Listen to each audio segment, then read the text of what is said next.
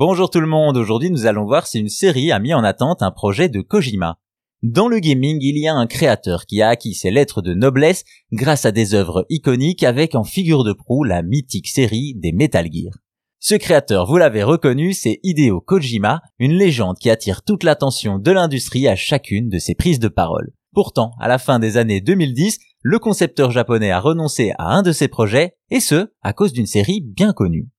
C'est en 2019 qu'Hideo Kojima fait quelque chose que l'on fait tous, se fourrer dans son fauteuil pour regarder une nouvelle série. Il faut savoir qu'à ce moment-là, Kojima a une idée d'un nouveau projet en tête et malheureusement pour lui, son idée est très proche de cette nouvelle série. Cette série, vous la connaissez certainement, c'est The Boys. Créée par Amazon en 2019, elle met en scène un univers uchronique où la plupart des super-héros sont corrompus, voire dangereux, Face à eux, les Boys, un groupe d'humains ordinaires cherchant à faire tomber ces super-héros ripoux. Une série qui change la vision que l'on a des super-héros avec un mélange d'action, de violence et d'humour noir.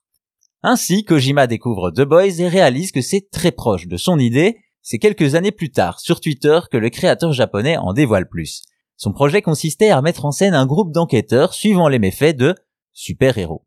Évidemment, déjà là, c'est très similaire à The Boys et c'est ce qui a poussé Kojima à mettre ce projet de côté. On aurait même dû y retrouver Mads Mikkelsen en rôle principal. Le créateur japonais va également expliquer qu'il s'agissait d'un projet placé sous le signe de l'action avec, Kojima oblige, une mise en scène particulière et une vision du monde aux antipodes de ce que nous connaissons. Aussi, il n'est pas précisé si ce nouveau projet devait être un jeu ou un film. En effet, quelque temps avant, Kojima Productions avait annoncé vouloir se lancer dans la production d'œuvres cinématographiques.